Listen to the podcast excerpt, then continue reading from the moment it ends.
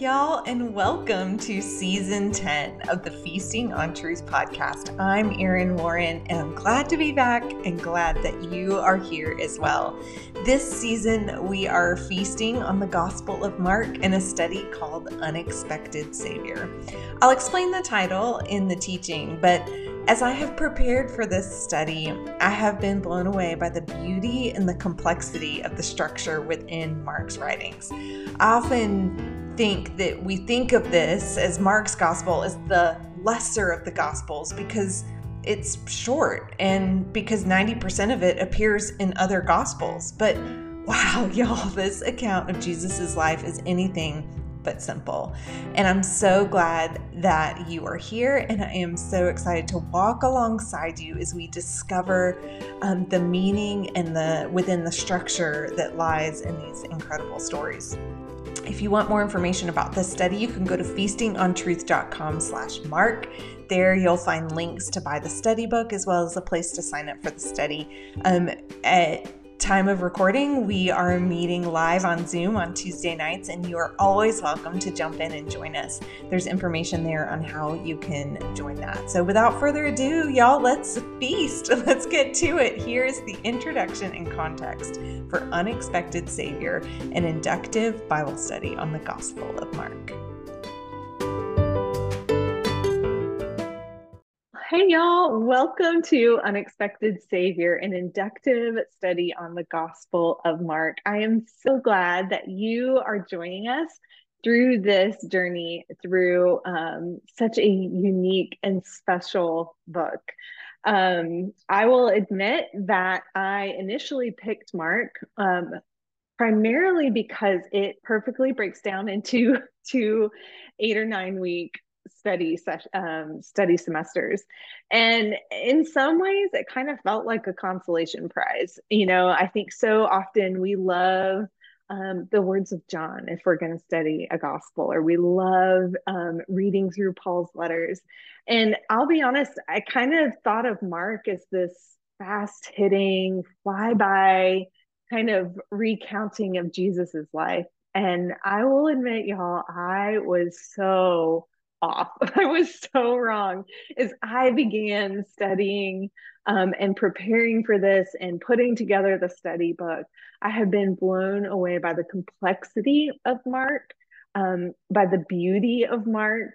Um, and I'm so excited that um, you are going to be part of this with me. Um, one of the things that uh, I think is really challenging about the Gospel of Mark is that um, it, it does, if you look in your Bible, um, you will see multiple um, stories within each chapter, some of them only three, four verses. And if we just really kind of go into those in isolation, I think we are at risk for misinterpreting what Mark intended. Um, and so um, I'm going to talk a little bit more about that in just a moment. But um, I I think there is such a a beauty in the structure of the Gospel of Mark, and I think a lot of the meaning lies in the juxtaposition of these stories um, that seem at first glance like quick little okay jesus did this and he went there and he healed that person and then he gave this teaching. Um, but it's so much bigger than that and i'm really excited to be able to walk alongside y'all as we kind of study this. Um, so as I said, we're going to break this down into two semesters. Um, Mark one through eight, we study a chapter a week, and then nine through 16. Um, I call this, um, I have several levels within Feasting on Truth of Bible study, of inductiveness. I don't know if that's a word, but I'm going to, I'm going to go with it. And this one is classified as true inductive. So this um, the goal we're going to use the four simple questions i'm going to walk through those just real quickly in a in a moment. Um, but my goal is that i don't want to lead you. Um, and i it was really hard. But um, even within the book the questions are meant to somewhat help you kind of get um, and you'll even see it says starter questions in your book. It really is um, trying to help you jumpstart your thinking so that you can, um, you along with the Holy Spirit as your guide, can kind of dig a little bit deeper on your own. Um, I love moving slowly through scripture. Um, I love letting it really sink in. So um, you can format your study week however you want. Sometimes, if you want to sit down and just do it all in one day, you can do that. Um, I encourage you to um, to read the chapter every day or listen to it um, through a Bible app. A lot of them have audio Bibles where you can listen to it. Um, listen to it while you're in the car. Um, if you want to break it down into a couple days, you can do that as well. If you want to do it every single day, that is totally fine as well. Um, I want it to be flexible. And like I said, I want us to really zoom out and kind of see the bigger picture. Um, our theme verse for this study is Mark 1 14 through 15. Jesus came into Galilee proclaiming the gospel of God and said, The time is fulfilled and the kingdom of God is at hand. Repent and believe in the gospel. And I think this really sums up Mark's message. He um, is Jesus is proclaiming the gospel of God. The time is now. He has come and finally um, and all we have to do is repent and believe. Um, Mark uses a lot of time indicators within his gospel. You're gonna, you'll see that He's, you're gonna see the word um, now and immediately um, over and over. And he starts that um, idea right here in chapter one. The time is now. The it is fulfilled in Jesus. Um, repent and believe the good news of who Jesus is and what he came to do. That is the call for them. Um, in the first century, it's the call for us as well. Um, so, real quick, I want to just kind of go through these four simple questions. And um, if you want to go deeper into these, um, my book, Feasting on Truth Savor the Life Giving Word of God, really walks through each of these questions on a deeper level. Um, and kind of helps explain a little bit more. So that's a great resource if you are um, wanting to learn a little bit more about how to study scripture in this way. Um, so I use four simple questions. What does this say? What does this say about God? What does this mean? And how should I respond? Um, we always start with what does this say because because before we can know what it means, we have to know what it says. Um, so in your book, you'll see that you have places to um, write a summary, um, and this is so your summaries typically, I like them to be like one to two sentences because you don't want it to be super detailed. However, there's going to be a whole lot of stories in Mark. So your summaries might stretch a little bit to maybe four or five sentences some days. Um, and that's okay. Um, who, what, where, when? Who are the people? Um, what's going on? Where are they? Um, Mark is really great about giving the setting for these stories and when when are they happening. Well, also like I said, Mark gives a lot of time indicators early in the morning, in the night, um, after this, things like that. Um, transitional words. These are um, these help us kind of um, point to the meaning. Therefore, so now, um, but because all of those are going to help you be able to understand. So when you know the old joke is when you see the word therefore you should ask what it's there for. Um, it's usually an indication that because of something that the author has just said now this is true or now this is happening. So um, knowing those transitional words is going to help you be able to kind of pull the pieces together of mark's gospel. Um, and then repeated words. Um, like I said, we're going to see some repeated words around um, suffering. We're going to see some repeated words around servant. We're going to see some repeated time words. All of those are going to help you um, as you work toward interpretation. Um, and um, so the next one is what does this say about God? Now, I teach Bible study from a God centered um, point of view, um, which means that we are constantly looking first and foremost for the characteristics and the names of God within Scripture, because this is a book about Him, not a book about us. Um, we very often um, want to come to Scripture asking questions um, that we want answers to. But the Bible is not a book that answers every question under the sun, but it does help point us to the God who is sovereign over everything. Um, it is a book that he uses to guide us to himself. And so um, it is the second question because I want us to think about that first and foremost. However, um, as you dig deeper and as you study, you're going to continue continually add to this list. So um, don't feel like you have to sit down and come up with every characteristics of God before you can move on to what does this mean.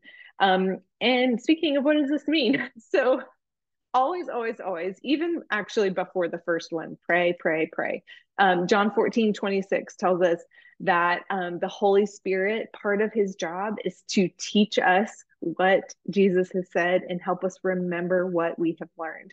And so um, we always want to invite the Holy Spirit into our time and ask the Holy Spirit to guide us and to teach us and to help us remember. Um, because this is the gospel of Jesus, many of these stories are going to be familiar. And so we need to really push ourselves to kind of lay aside our preconceived notions or things that maybe we have learned before and really um, open with some fresh eyes and ask the Lord to reveal um, truth to us um, as we study. Um, each week in your What Does This Mean section, I've given you um, a few definitions. I love words and I love looking up words um, in the even in the English dictionary because sometimes it gives us such better insight. And so each week there's usually two um, definitions to look up, but then there's space for you to to um, for your own um, cross references these are um, other verses within scripture that are related to the one that you are reading. Um, sometimes they are connecting between the Old and New Testament. Sometimes there are other places within the New Testament that are speaking to that as well. Um, same idea or same kind of story. Um, I have been um, intentional not to give you cross references to other gospels. Um, so there are, um, and I'll get to this a little bit more in a moment, but 90% of Mark is found in Matthew. And so um, I want us to really see Mark's purpose and Mark's view. Um, not to say that we can't look at the other gospels, but um, I really want you to be able to pull your study from Mark first and foremost before looking at um, the other gospels and their perspective on these particular stories. Um, and um, there are some weeks where there will be some additional cross references within your starter questions that will kind of help guide your study time just a little bit. Um, read in multiple translations. Um, like I said, listen to it. I always start with the ESV, um, but the Christian Standard Bible, the NIV are also great ones um, to kind of utilize um, in the initial study. Um, you can read more about the translations in the Start Here section of your book. Um, and then toward the end of your study week, that's when it's okay to turn to commentaries. Um, I use commentaries to either get myself unstuck. So if I really am in a place where I can't figure out what it means, I'll turn to some trusted commentaries. Um, or once I kind of get a grasp on what I think it means, I use commentaries to kind of help um, confirm the Holy Spirit said. Um, if you feel like the Holy Spirit is telling you something and you can find no other commentaries that support it, most likely not um, what that passage means. Um, I don't really believe that there's anything new under the sun. I don't know that there is anything in scripture that the Lord has not revealed to someone else. Um, and so I want us to make sure that we are not studying in isolation. Um, beware of random blogs. Stick to trusted websites. And if you go to feastingontruth.com slash resources, I'll put that link in the show notes as well. Um, that um, has all of these um, Bibles um, it has some of the the um, study Bibles and um, commentaries that I use as well. So, and how should I respond? I really want us to focus. So you'll notice that on each week, um, the first question for your response is who is Jesus and what did he come to accomplish? This is really one of the overarching themes within Mark is establishing who Jesus is and what he came to do. And so um, there's space for you to do that, to write a prayer of thanksgiving.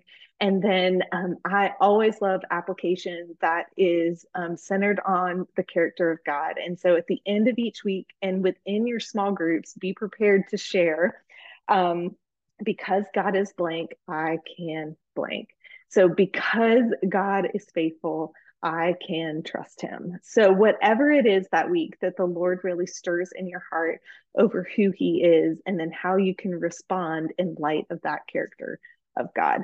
Like I said, um, more of this, you can go to feastingontruth.com slash how to. Um, there's a couple videos on there, but um, also the Feasting on Truth Savor the Life Giving Word of God book.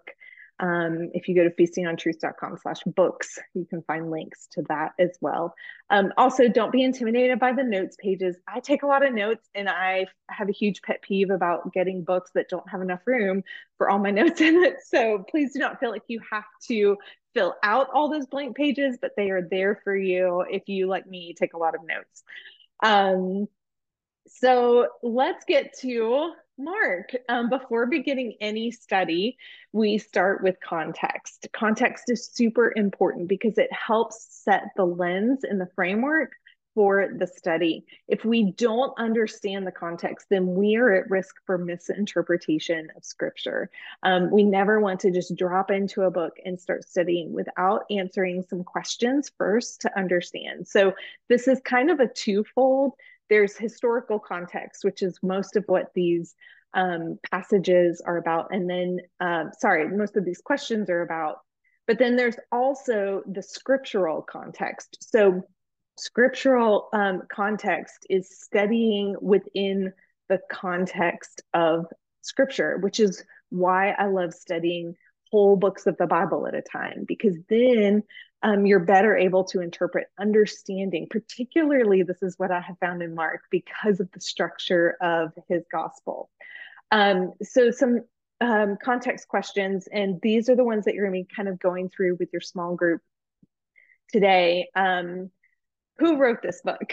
Um, I'm actually surprised that, to learn that there is some debate over the authorship of this um, of certain books of the Bible, but most likely, um, most agree that it was written by John Mark. Um, and what do we know about this author?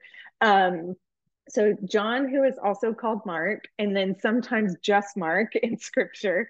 Um, one of the ways that we can discover this um, and, and really learn more about is to, in the search bar, on an online Bible, you can type in Mark and um, it will pull up all the verses um, where Mark is mentioned. And so we learn in Colossians 4:10 um, at the end of Paul's letter here to the church at Colossae that John Mark is the cousin of Barnabas.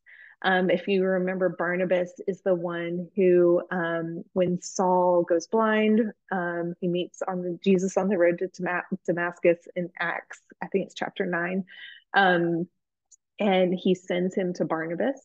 Um, he also shows up several places. Um, we know that John Mark has a a a deep relationship with Peter. Um, in fact, um, Peter is most likely John Mark's source um, because uh, Peter is an eyewitness to all of this.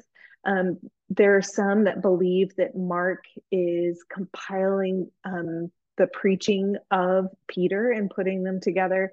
Um, in First Peter 5, at the end of Peter's letter, 12 and 13, he says, By Silvanus, a faithful brother as I regard him, I have written briefly to you, exhorting and declaring that this is the true grace of God. Stand firm in it. She who is at Babylon, who is likewise chosen, sends you greetings, and so does Mark, my son. And so we see Mark has this strong relationship with Peter, where Peter regards Mark as a as his son. Um, Mark also shows up several places within Acts, um, in Acts 12, 11 through 12. Um, this is the story where Peter is imprisoned and an angel comes and removes his shackles and um, he escapes. Um, and uh, it says in verse 11, when Peter came to himself, he said, Now I am sure that the Lord has sent his angel and rescued me from the hand of Herod and from all the Jewish people and from all that the Jewish people were expecting. And when he realized this, he went to the house of Mary, the mother of John, whose other name was Mark, where many had gathered together and were praying. And so um, we see that when Peter escapes prison, he goes to the house of Mary, where a group has gathered and is praying for him. And this house happens to be the house of Mark. Um, Mary is his mother. Um, he traveled, Mark traveled with Barnabas and Saul, who's also called Paul, um, in Acts 12 25. And Barnabas and Saul returned from Jerusalem. And when they had completed their service, bringing with them John, whose other name was Mark. Acts 13 4 and 5. So being sent out by the Holy Spirit, they went down to Seleucia, and from there they sailed to Cyprus. And when they arrived at Salamis, they proclaimed the word of God in the, in the synagogues of the Jews, and they had John to assist them. Um, Acts 13 13, this is where we see a split. Um, now, Paul and his companions set sail from Paphos and came to Perga in Pamphylia, and John left them and returned to Jerusalem. And apparently, um, John leaving them, Mark um, leaving them, um, led to a disagreement between Barnabas and Saul. We see this in Acts 15 36 through 40. And after some days, Paul said to Barnabas, Let us return and visit brothers in every city where we proclaim the word of the Lord and see how they are. Now, Barnabas wanted to take with them John, called Mark, but Paul thought it best not to take them. Um, take with them one who had withdrawn from them in Pamphylia and had gone uh, and had not gone with them to work. And there arose a sharp disagreement so that they separated from each other. Barnabas took Mark with him and they sailed away to Cyprus, but Paul chose Silas and departed, having been commended by the brothers to the grace of the Lord. And so we see this, um, it's actually a famous kind of split between Barnabas and Paul over John Mark because um, he had previously left them. And it was so sharp a disagreement um, that Barnabas takes Mark and goes one way, and Paul takes Silas and goes another way. Um, but one of the other things that I love about doing this in scripture is that we um, we also sometimes, you know, we don't have necessarily any more of the story, but we do see in the closing of several of Paul's letters um, the mentioning of Mark, which points us to the fact, to the um, idea that that they at some point reconciled and that mark actually becomes quite a valuable resource for paul. We already read um, in colossians 4.10 um, that mark was with paul in rome. Um, in philemon 23 through 24. He says, um, Epaphras, my fellow prisoner in Christ, sends greetings to you, and so do Mark, Aristarchus, Demas, and Luke, my fellow workers. And so we see um, Mark working with Paul at the end of Philemon. Um, in 2 Timothy 4 9 through 11, which is uh, mostly regarded as one of Paul's last letters, we see, Do your best to come to me soon. He's writing to Timothy, who he considered his spiritual son. Um, for Demas, in love with this present world, has deserted me and gone to Thessalonica. Um, Crescens has gone to Galatia, Titus to Dalmatia. Luke alone is with me. Get Mark and bring him with you, for he is very useful to me in ministry. And so this is really kind of the weird what we know of Mark um, from other places in Scripture. And so we see this young man who grew up um, surrounded by the body of Christ, really on the forefront of the church, that um, they were gathering in his mother's home, that Peter was involved, that Peter regarded him as a son and, and t- told him all of these amazing things about Jesus, the, the Messiah, the unexpected Savior. Um, that he traveled with Paul and Barnabas, and that he um, became a useful worker for the ministry of Christ. And so he writes um, the Gospel of Mark. Um, and he wrote it, and this is what's interesting, not to a Jewish audience. Um, it is the only gospel that is not written um, primarily to a Jewish audience. Um, it is a primarily Gentile audience. And because of that, he rarely quotes directly from the Old Testament. So you'll see there's a few Old Testament quotes within um, his gospel, but not to the extent that we would find in John or Mark or Matthew. Um, Mark was believed to have been written in the mid 50s to late 60s. Most believe it was about 64 AD.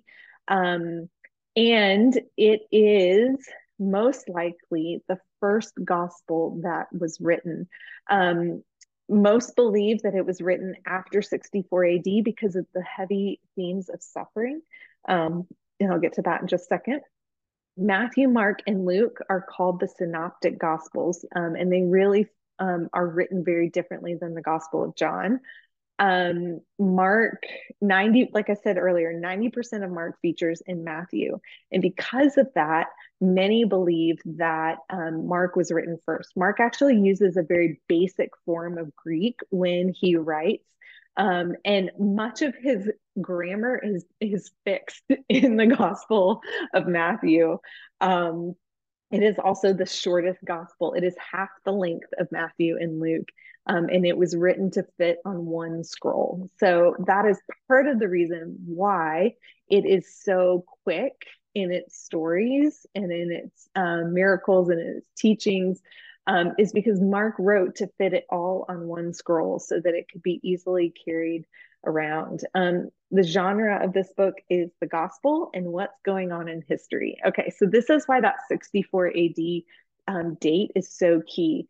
Um, in the 60s, that is when um, Jerusalem, uh, when Israel, when this area is under Roman rule and under the um, Emperor Nero. And if you know anything about Nero from history classes from a long time ago, um, in 64, he blamed the burning of Rome. There was a great fire in Rome in 64 AD, and he blamed Nero blamed, blamed it on the Christians. Um, popular speculation, though, is that he started it himself to build himself a bigger um, palace. But in that time, it kind of ushered in a, a season of intense persecution of the church. Um, it was um, he would um, they would arrest Christians, cover them in skins, and give them to wild animals. Um, they would be burned as lanterns at his garden parties. It was awful and it was terrible. And because of the themes of suffering within the gospel of Mark, um, many people believe that that it was written in about this time and probably not any earlier. Um, Craig S. Keener in the IVP Bible Background Commentary says Thus, Mark wrote to a community that needed to be reminded that God hears prayers and would work through their witness and faith. They also needed to be reminded that this might cost them their lives in persecution. So, we're going to see a Jesus who humbled himself and suffered here. This is hope for us when we face the same, when life is hard, when trials persist, when it feels like it's um, too much um, let's remember that he came. Um, I know um, I said I wouldn't go to other gospels, but one of my favorite pictures of this is John 16 33. He says, I have said these things to you that in me you may have peace. In the world you will have tribulation, but take heart, I have overcome the world. What we see and learn of Jesus should bring comfort to our hearts in times of hardship and remind us um, of why he came.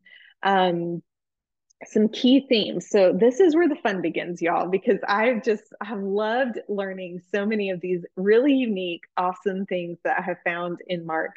Um, so remember, Mark is writing to a non-Jewish audience, and there are some scholars who actually liken the Gospel of Mark to a Greek tragedy. What I think is so fascinating is that um, the audience often dictates the form. And so we'll see, you know, with the letters, they are written in a particular form for modern day uh, or not modern day for um, the, that day. So they follow a same format. You would actually start with who the letter is from, kind of establishing their authority, giving a greeting, closing, you know, all of those those things. So Mark writes in a similar format to a Greek tragedy, except this one doesn't end tragically. Um, it ends with a happy ending. Um, like I said, Mark uses the most basic um, Greek, but let me tell y'all, this gospel is anything but simple. Um, in the Gospel according to Mark by James R. Edwards, he says this Although the style of Mark approximates everyday spoken Greek rather than affecting high literary quality, the Gospel nevertheless um, displays considerable sophistication in literary intention and design, as is evidenced by Mark's sandwich technique, use of irony, and special motifs of insider outsiders, commands to silence, and the journey. These and other literary conventions are employed by the author of the second gospel in order to portray a profoundly theological conception of Jesus as the authoritative yet suffering Son of God. So the layout and design of Mark is absolutely fascinating. And I want us to pay close attention to this as we study, because, like I said earlier, a lot of the actual meaning of these passages is not found by drilling down into those three verses that cover that one story. It's to pull back and to look at the structure of chapters um, because the meaning is found in the juxtaposition. Um, it's not chronological, but it's all true. Um, and so we see these juxtapositions that are called out by Edwards in that um, comment. So he, he mentions this um, technique called the sandwich technique. Y'all, I love this um, because it's the perfect thing to feast on because I love food and I love feasting on the word. Um, so why not have a sandwich of the word, right? So there are nine of them in the in in um, the God in the Gospel of Mark, and so I want us to. Um, I'm not going to give them to you now. I want you to find them. Um, I'm going to give you one as an example, but think like a sandwich. You have bread, you have something in the middle, and then you have the bread again. And so we see um, nine times within the Gospel where he has a story that's interrupted with something else, and then he comes back to that same story. Um, um, and that center story is the theological key. So um, it's going to be, it's what's in the sandwich that defines the meaning of the sandwich, right? So if you have a Philly cheesesteak, is that really considered a sandwich? I guess it probably is. I probably should have hit ham, a turkey sandwich. If you're going to have a turkey sandwich, you call it a turkey sandwich because of what's in the middle.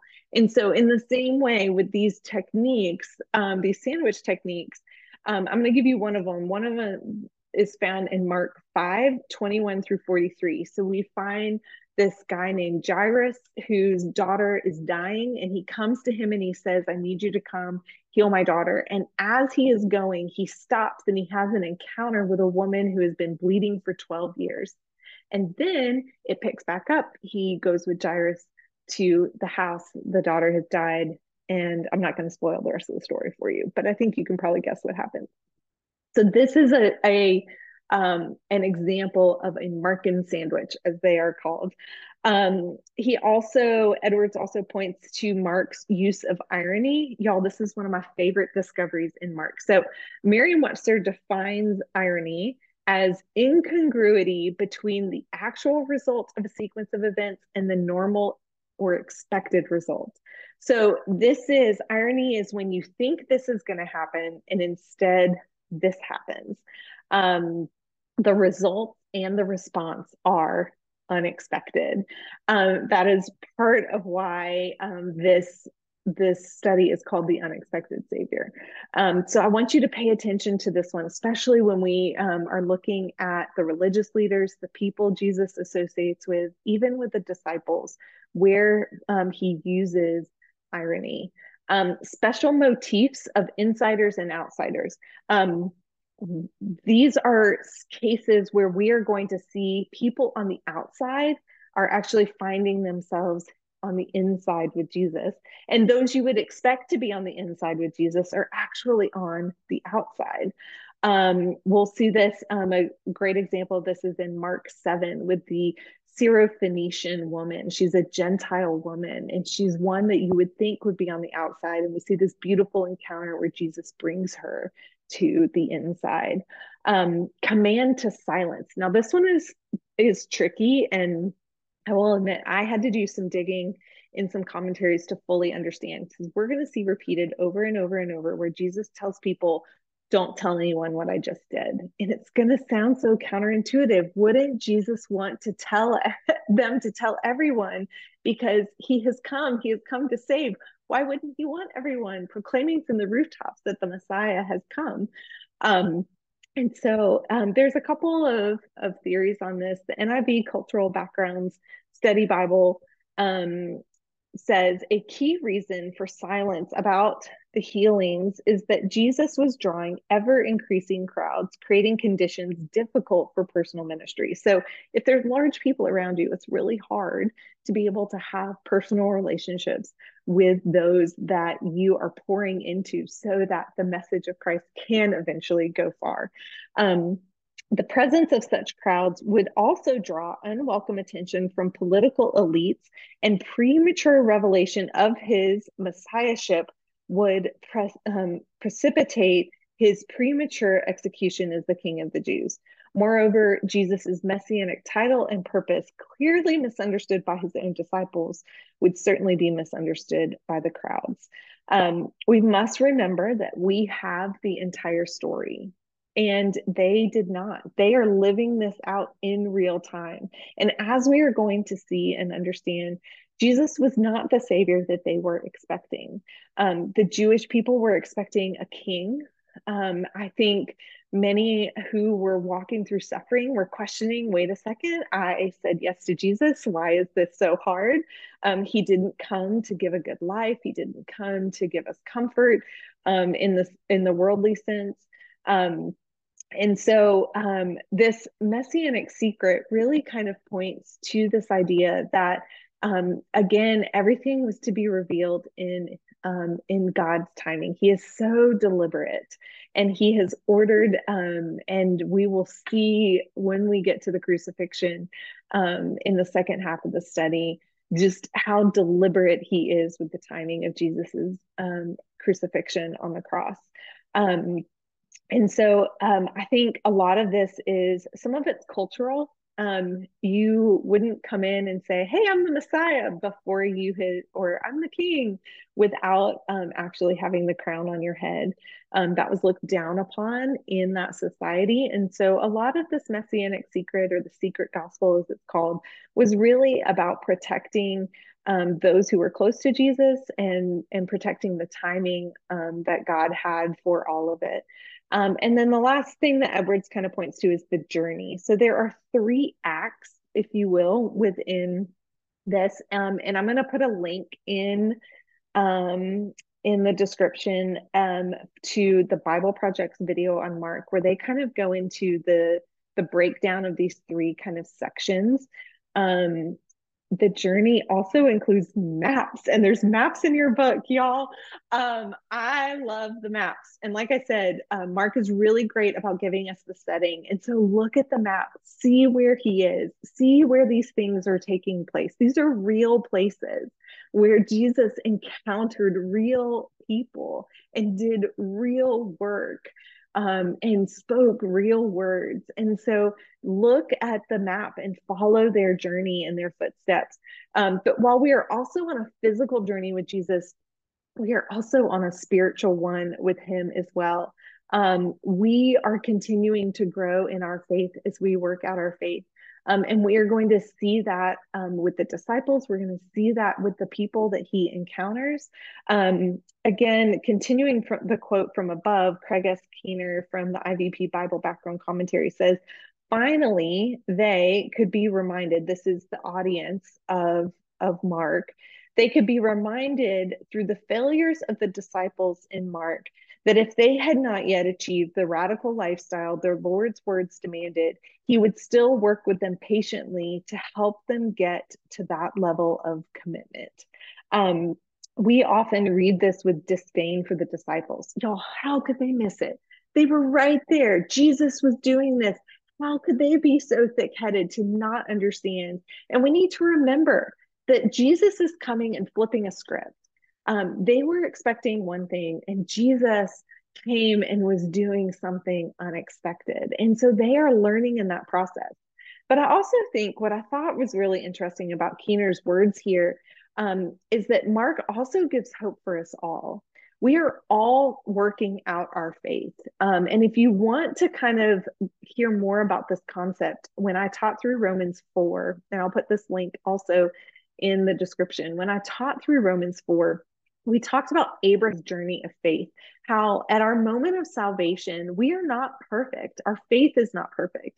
And I can imagine these people who may have maybe idolized or put on pedestals these disciples, for them to read about the failures of their disciples would help them remember that that God is patient with us as we work out our faith and as we grow in our faith and as we walk along this journey with Him, not using His grace as a cover for sin, but understanding that His grace covers us in a way that allows us to continue drawing closer and closer to Him, not perfection, but in sanctification.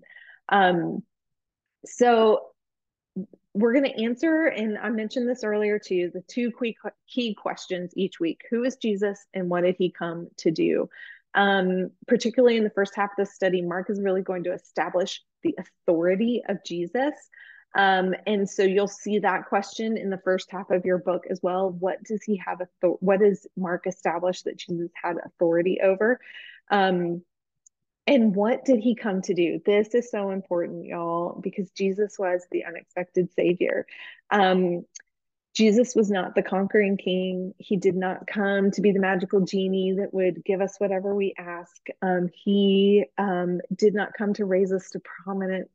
Um, he was a man of sorrows, a servant, and a savior.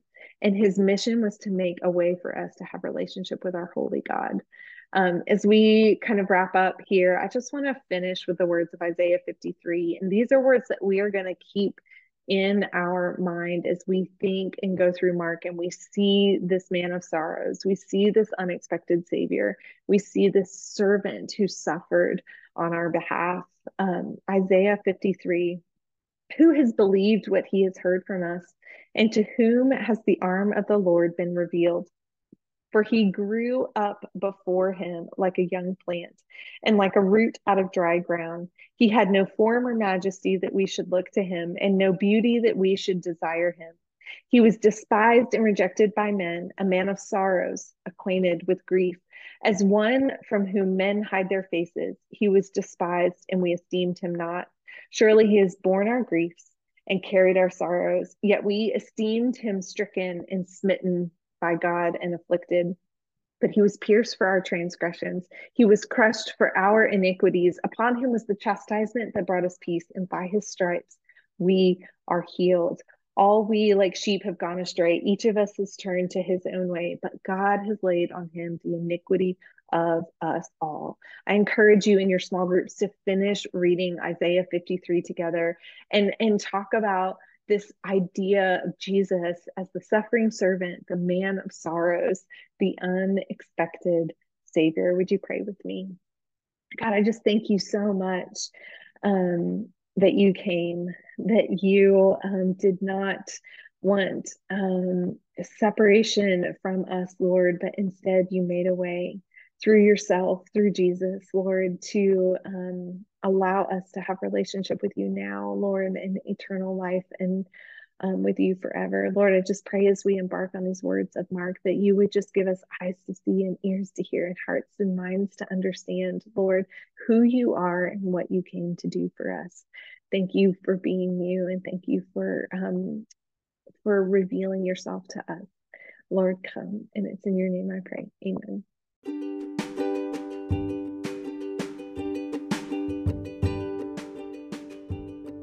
So much more I could say. Isn't there always? Um, I didn't even get a chance to touch on Mark's focus on the human emotion of Jesus. I like to call it divine grief, but throughout the book, we're going to see Mark call out the emotion of Jesus his anger, his grief, his sadness. It adds so much to the understanding of why Jesus came. He knew this world was not what it was meant to be, and so he came to make a way to restoration. Ultimately, one day in the new heaven and the new earth, but also right now in that restored relationship with our source for everything we need God, our Father. And I think what's a neat little tidbit in this is that when we um, talk about Mark writing from this aspect of, of potentially in the form of a Greek tragedy, that these emotions almost act as stage direction. Um, another one that I didn't talk about is how um, many times we're going to see the repeated use of the words astonished, amazed, and marveled. And we're going to see the people that Jesus encounter respond to him in this way, in this amazement, in this astonishment, marveling at who he is. I'm so excited if you can't tell. Um, I cannot wait to feast on this incredible book with you. Don't forget to check out all the links in the description. Get your book at feastingontruth.com slash mark, and I'll see you next week. Until then, happy feasting.